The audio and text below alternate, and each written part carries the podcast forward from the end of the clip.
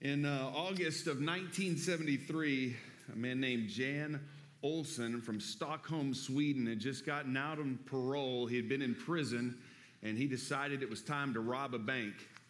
He robs a bank and things go sideways. The police show up, and when the police show up, he decides to take hostages. He takes hostages and he has these hostages for some six days. As he has them, he's making all kinds of demands. He even puts one of the hostages on the phone to the prime minister of Sweden, to which that hostage says, You're playing with our lives. You're playing with our lives. We need to be saved and rescued.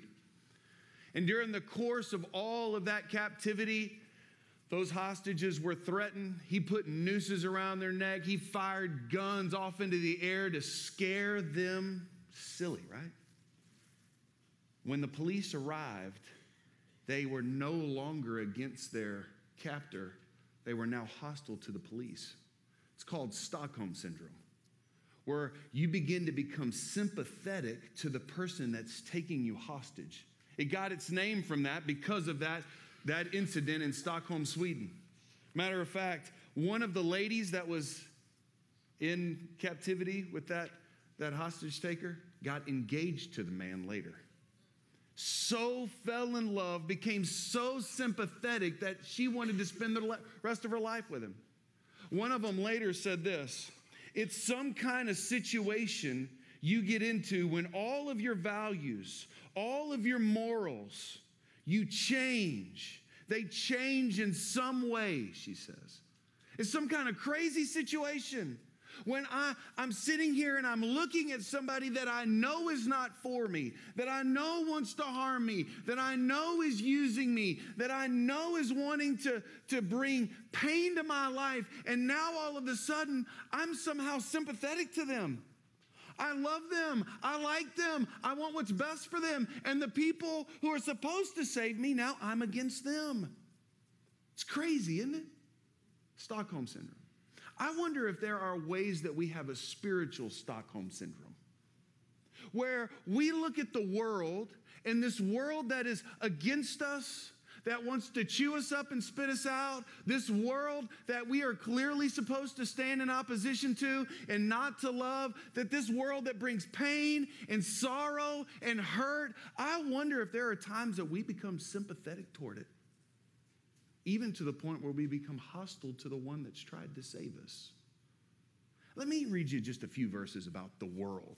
What, what scripture tells us about the world here. Mark 8:36. I'll put them up on the screen for you, just a few of them. Jesus says, "For what does it benefit a man to gain the whole world and lose his soul?" Clearly there's something going on here. There's this dichotomy between the world and our soul. What about this one in John chapter 16? Some more words of Jesus.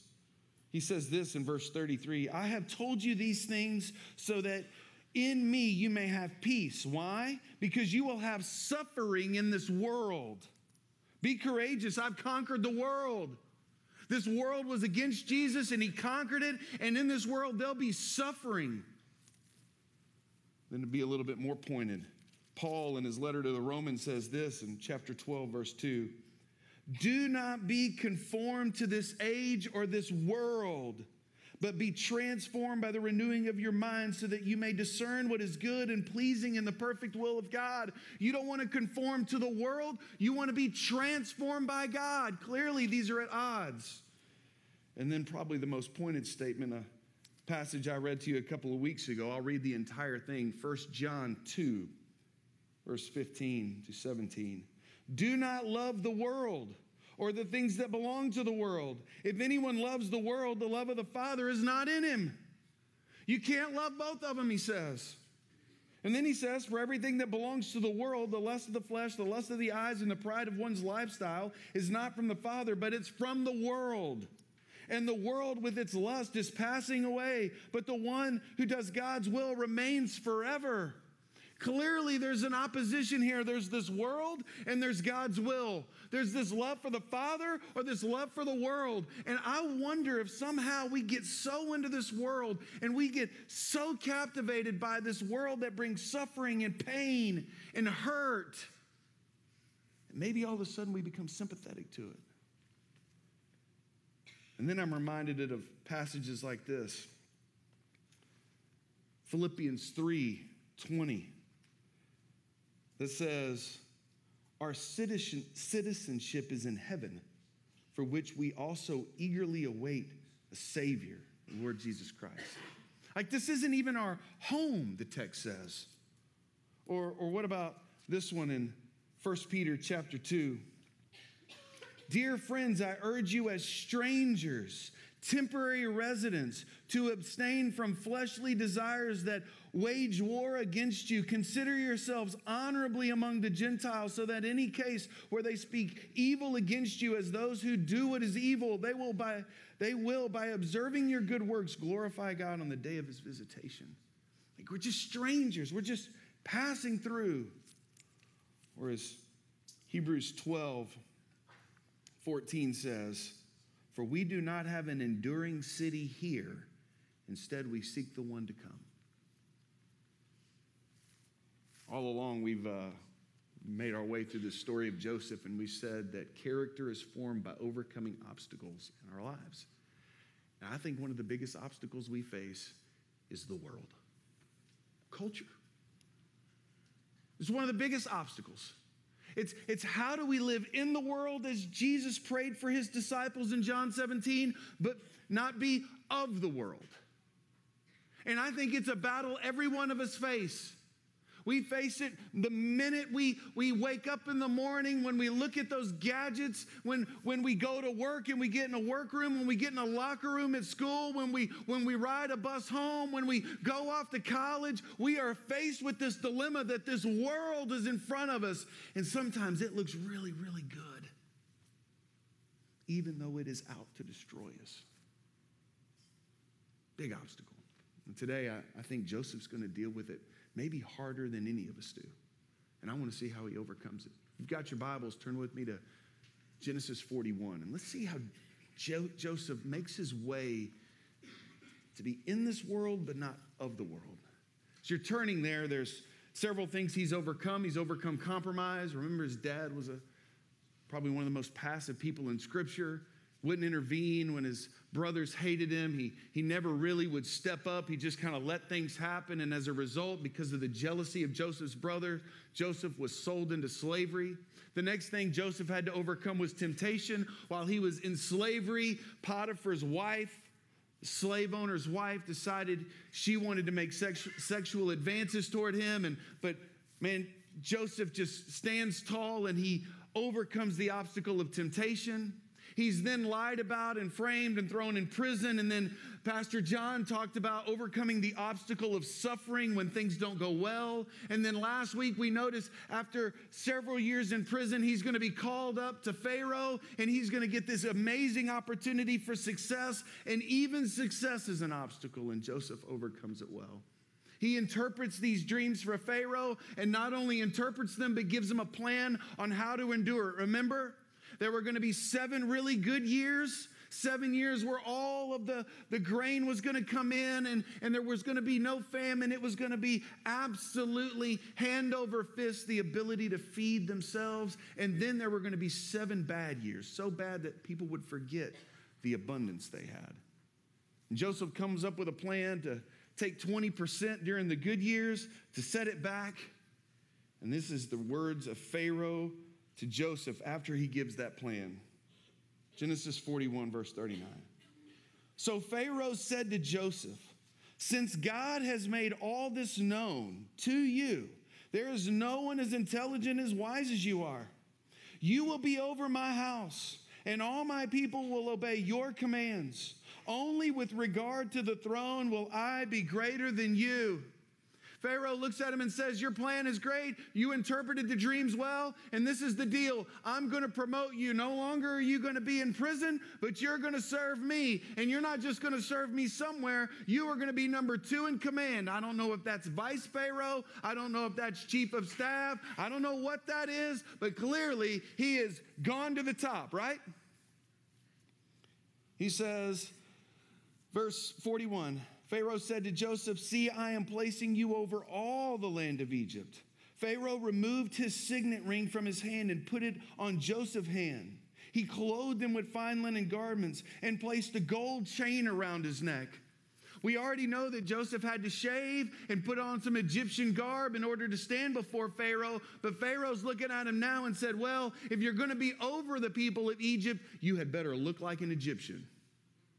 And so, what we're going to do is, I'm going to give you my signet ring. The signet ring is like the badge for a police officer, the gavel for a judge, the stamp for a notary. When he needed to make a decision, he just takes that ring, melts the wax, and just rolls that ring in, and everybody knows Pharaoh endorsed this.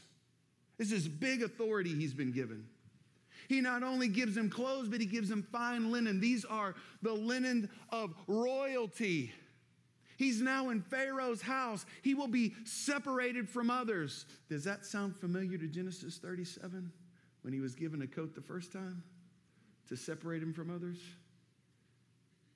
And not only that, he's got this gold necklace around him.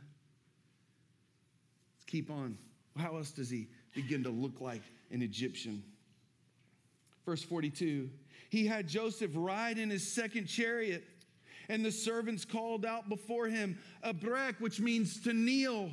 He gives them the, the, a ride of royalty. He puts them in this chariot, and the people would cry out and say, Kneel, behold. And so now, as Joseph rides through, he looks like an Egyptian. He's riding like an Egyptian. He's got the authority of an Egyptian. He's over Egyptians, and Egyptians are bowing to him. Then he goes on.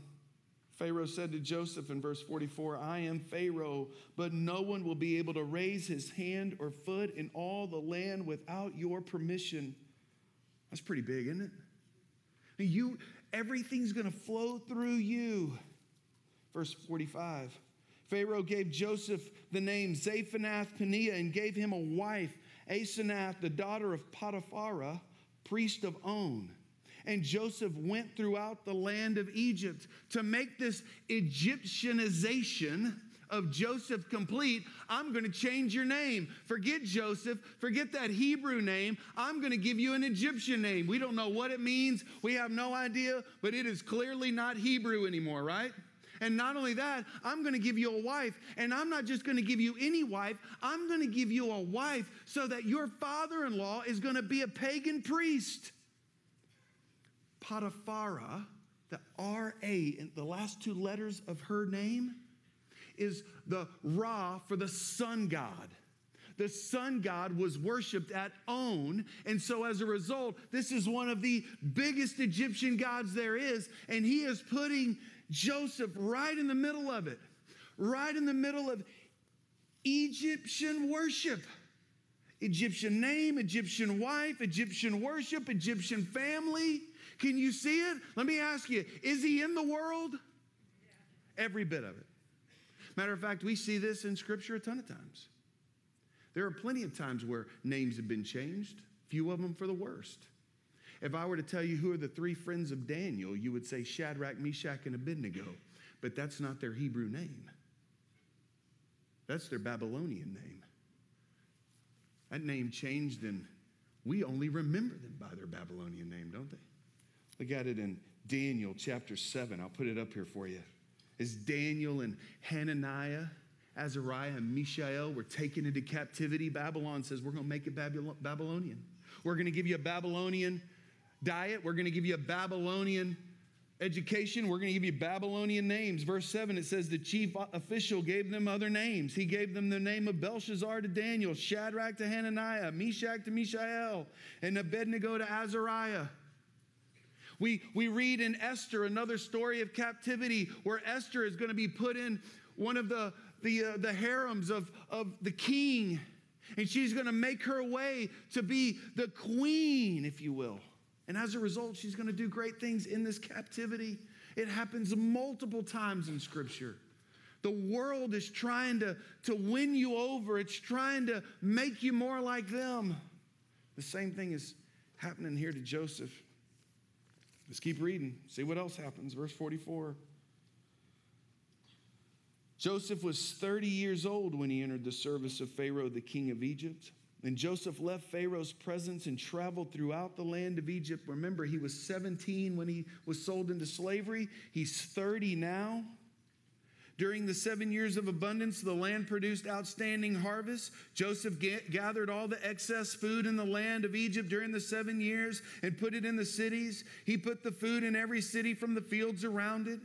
Verse 49 So Joseph stored up grain in such abundance, like the sand of the sea, that he stopped measuring, measuring it because it was beyond measure. He's doing an Egyptian job and he's doing it really well. Skip down to verse 53. Then the seven years of abundance in the land of Egypt came to an end, and the seven years of famine began. And as Joseph has said, there was famine in every country, but throughout the land of Egypt there was food. Extreme hunger came to all the land of Egypt, and all the people cried out to Pharaoh for food. And Pharaoh told all of Egypt, Go to Joseph and do whatever he tells you. He has done his job so well that the other countries are coming. And Pharaoh was looking at him and said, Just go talk to him. Verse 56 Because the famine had spread across the whole country, Joseph opened up all the storehouses and sold grain to the Egyptian, for the famine was severe in the land of Egypt. And every nation came to Joseph in Egypt to buy grain, for the famine was severe in every land.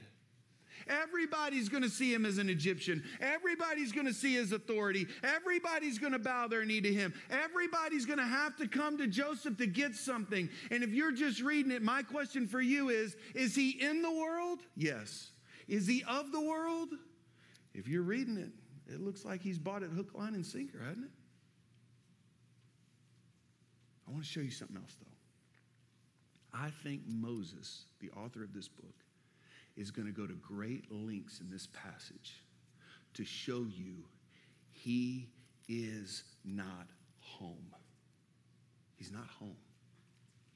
Let me show it to you first. Go back over there to when, when he gets exalted. Back over there, those first few verses where it says, verse, verse 40, you will be over my house and all my people will obey your commands. Only with regard to the throne will I be greater than you. And then when it sits back down there and he says in verse 44, I am Pharaoh, but no one will be able to raise his hand or foot in all the land of Egypt without your permission. Does that sound familiar if you've been following along? I think it sounds very familiar. Matter of fact, look back over at it in chapter 39. When Joseph is a slave in Potiphar's house, see if these words sound familiar. Verse 4 Joseph found favor in his master's sight and became his personal attendant.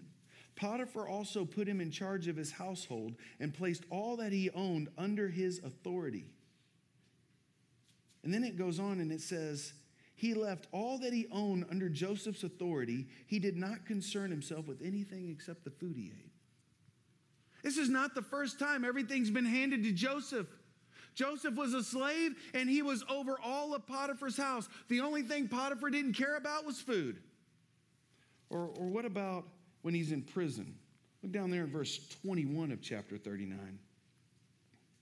He says, But the Lord was with Joseph and extended kindness to him, and he granted him favor in the prison in the eyes of the prison warden. And the warden put all the prisoners who were in the prison under Joseph's authority, and he was responsible for everything that was done there. And the warden didn't bother with anything under Joseph's authority. Does that sound familiar? What happens is, is we read chapter 41 and all of a sudden we forget that Joseph is still a slave. Was he a slave in chapter 39, even though all of Potiphar's house was under him? Yes. Was he still a slave and a prisoner when everything was put under his hand and control in prison? Yes. Is he a slave still? Even though the man he's a slave to is the most powerful person in the known world? Yes. I think Moses is trying to show you he's not free. He can't leave. He can't look at Pharaoh and say, you know what, I'm going to resign. He can't do that. He is still under the control of Pharaoh. Matter of fact, I think Moses does something else here. Me show you something else that he does. Back in chapter 39 again. Remember when Potiphar's wife gets rejected by Pharaoh? She says this in verse 14. She called all the household servants. Look, she said to them, My husband brought a Hebrew man to make a fool of us. And then when her husband gets home in verse 17, she does it again. The Hebrew slave you brought to us came to make a fool of me. And then remember last week when the cupbearer couldn't remember Joseph's name? What does he say in chapter 41, verse 12? A young Hebrew, a slave of the captain of the guards. If you'll just, if you'll just follow me just for a second. I told you who wrote this book for a reason. His name is Moses. And Moses is going to come on the scene some 500 years later. And if you'll remember how Moses enters the scene, you probably know Moses by the Ten Commandments and he splits the Red Sea. But I want you to remember something. Moses was one of those Hebrew slave babies that Pharaoh wanted to kill. Do you remember that? There were so many Hebrews in the land, he said, they'll overtake us. So I'm going to kill every Hebrew boy. But not Moses' mom. She puts him in a basket and slides him down the river. You remember the story? And remember who picks him up? Pharaoh's household. And he's raised in Pharaoh's household. Would anybody understand what it's like to be a Hebrew slave in Pharaoh's household better than Moses? Would anybody? Would anybody understand what it's like to be there and to live in it? And if you just want some extra homework, some fun reading, go read the first two chapters of Exodus and see how many times Hebrew slave is mentioned. Hebrew slave, Hebrew slave, Hebrew. I think Moses is making it clear to us. Just as it, he knew he wasn't home, he's wanting you to know Joseph isn't home. Joseph isn't home. This is not his spot. I think Moses records the, the changing of the name and the giving of this foreign wife and all this stuff because he's wanting it to make clear Joseph is not an Egyptian. He is there, but he's not of it. And you say, that's great, Russell, fantastic. But Joseph hasn't done anything to change my mind. Joseph hasn't showed that he's not of the world. It looks like he's taking it all and running with it and enjoying the people bowing down and getting after all of this success. But I skipped a couple of verses and I want to show them to you because I think Joseph does something here that shows his heart just a tad. Let's jump back up there to chapter 41, verse 50. Now, my question is Does Joseph have Stockholm syndrome? Is he going to start sympathizing with Egypt? Is he going to start caring for Egypt? Does he start looking at Egypt with sympathetic eyes? Back up there in verse 50. Two sons were born to Joseph before the years of famine arrived probably means Joseph is now 37 years old. Remember, he was 30 when he started serving Pharaoh. There were going to be seven years of abundance, and then there would be seven years of famine. That means he's 37. That also means he has now been in Egypt longer than he lived in Hebron with his father. Because he was 17 when he left that place. My wife and I are at that point when we start celebrating our anniversaries where we're now thinking, you know what? We've now been together longer than we knew each other apart, right? You, you come to those anniversaries, they're pretty cool, aren't they? I think that's the anniversary we got here. He's, he's longer in Egypt. And what does he do? Asenath, the daughter of Potiphar, a priest of On, or at On, bore them, bore them to him, some sons. Joseph named the firstborn Manasseh, meaning, God has made me forget all my hardship in my father's house. And the second son he named Ephraim, meaning, God has made me fruitful in the land of my affliction. These are Hebrew names, these are not Egyptian names. These are Hebrew names. Somehow, after 20 years of being away from dad and the patriarchs and the land, he still has the wherewithal to name his child Manasseh and Ephraim, Hebrew names. And not only are they Hebrew, I want you to see them. The Lord has made me fruitful in the land that has been so good to me. Is that what it is? The Lord has made me fruitful in this beautiful country of Egypt.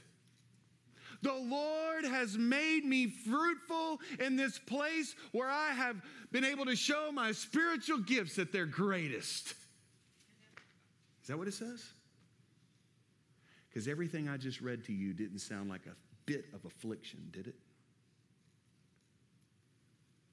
Let me be clear. In the world and not of the world, this is what we have to understand.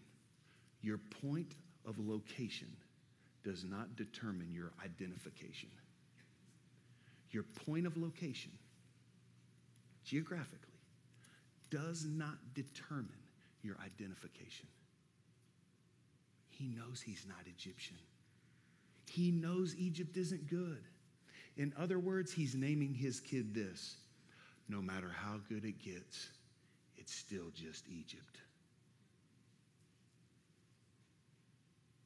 No matter how good this world gets, it's still just the world.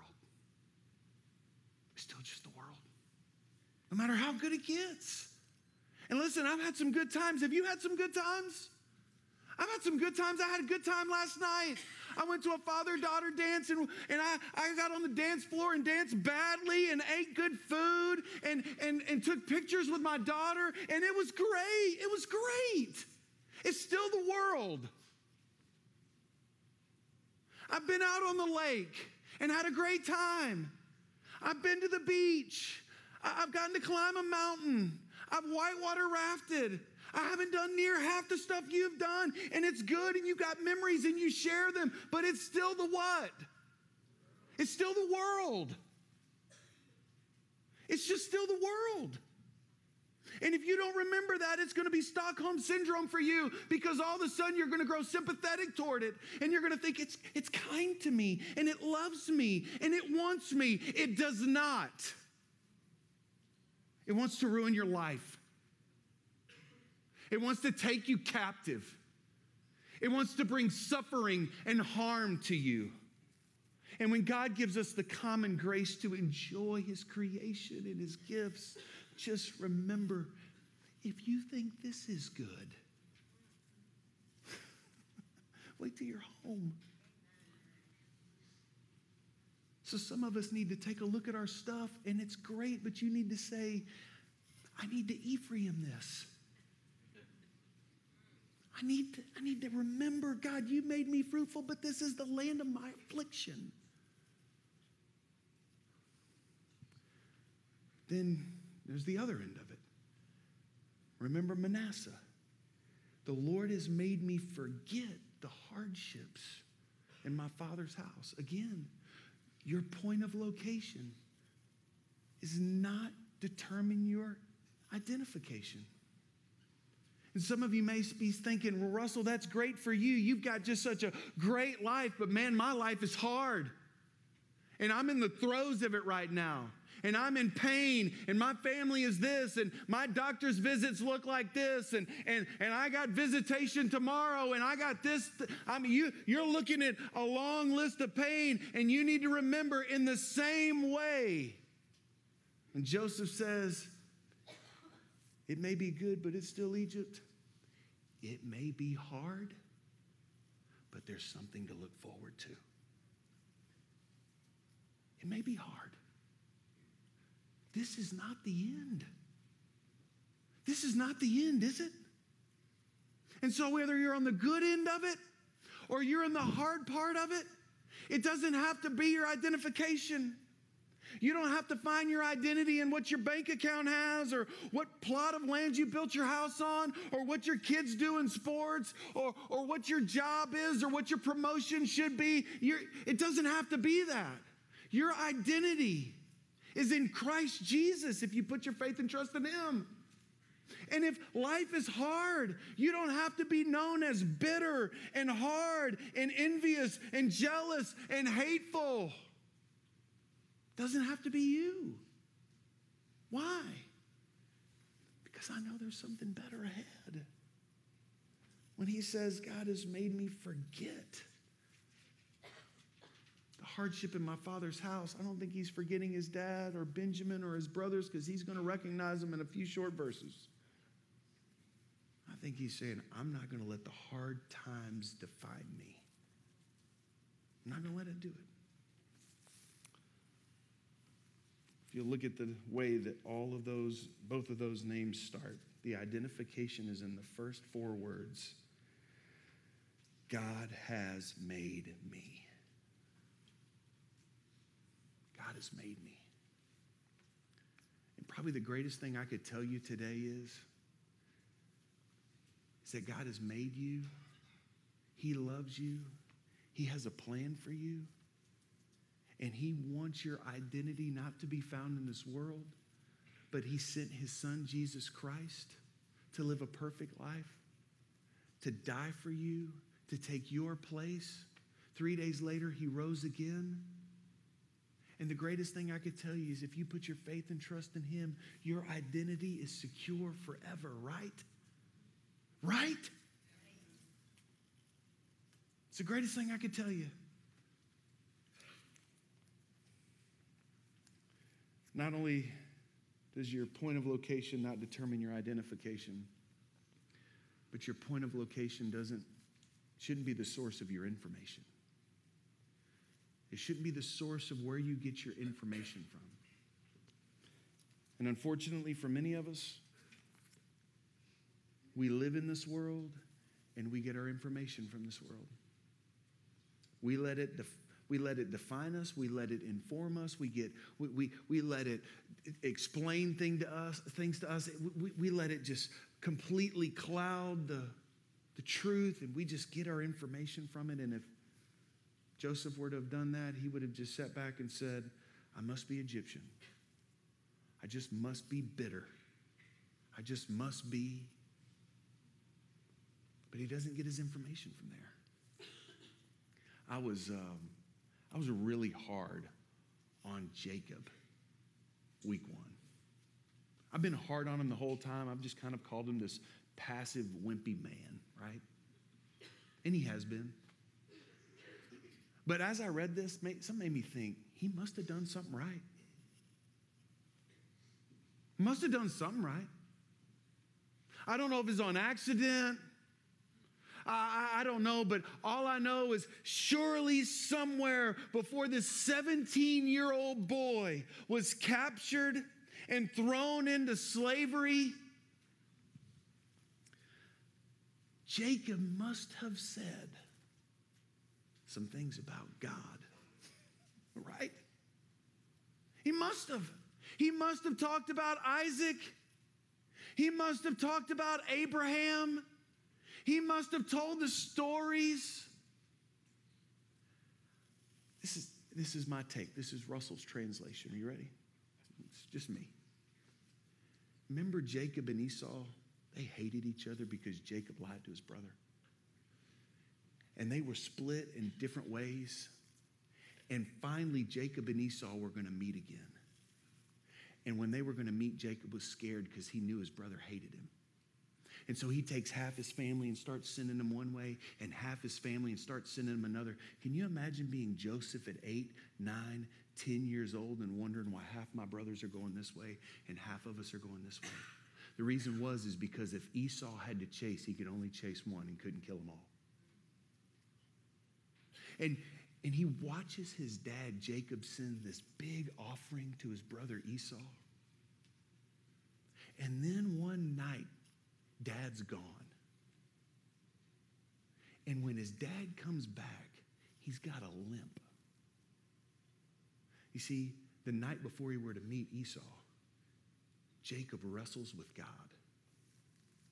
And God pops that hip, and he's going to walk with a limp forever. And I just wonder what it was like when Jacob walks home an eight year old Joseph, because eight year olds will see it, says, What happened to your leg, Dad?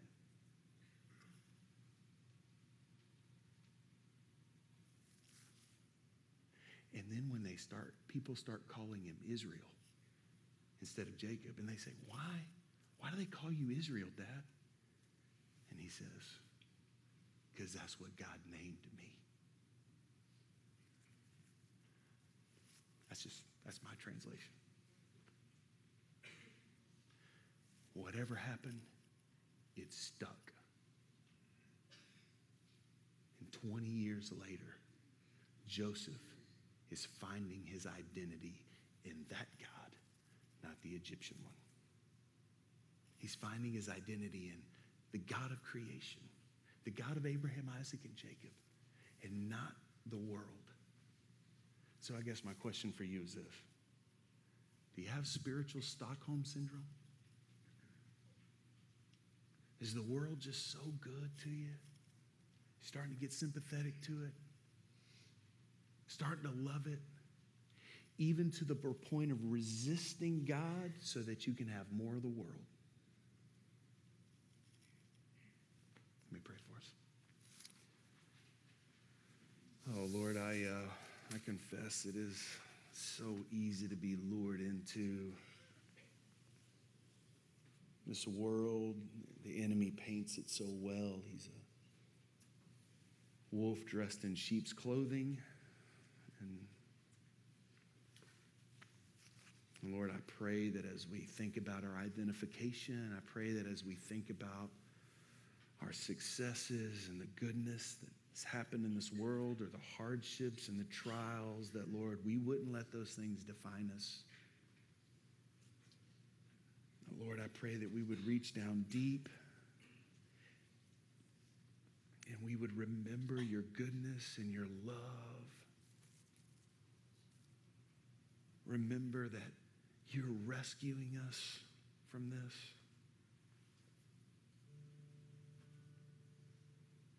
This isn't home. So, Lord, while we're here, I pray that we would be faithful to seek you and to point others to you and to show others what's really good, and that's your Son, Jesus Christ. So just, just right where you're at, just maybe before we sing this song, would you just ask yourself, Lord, am, am I loving the world?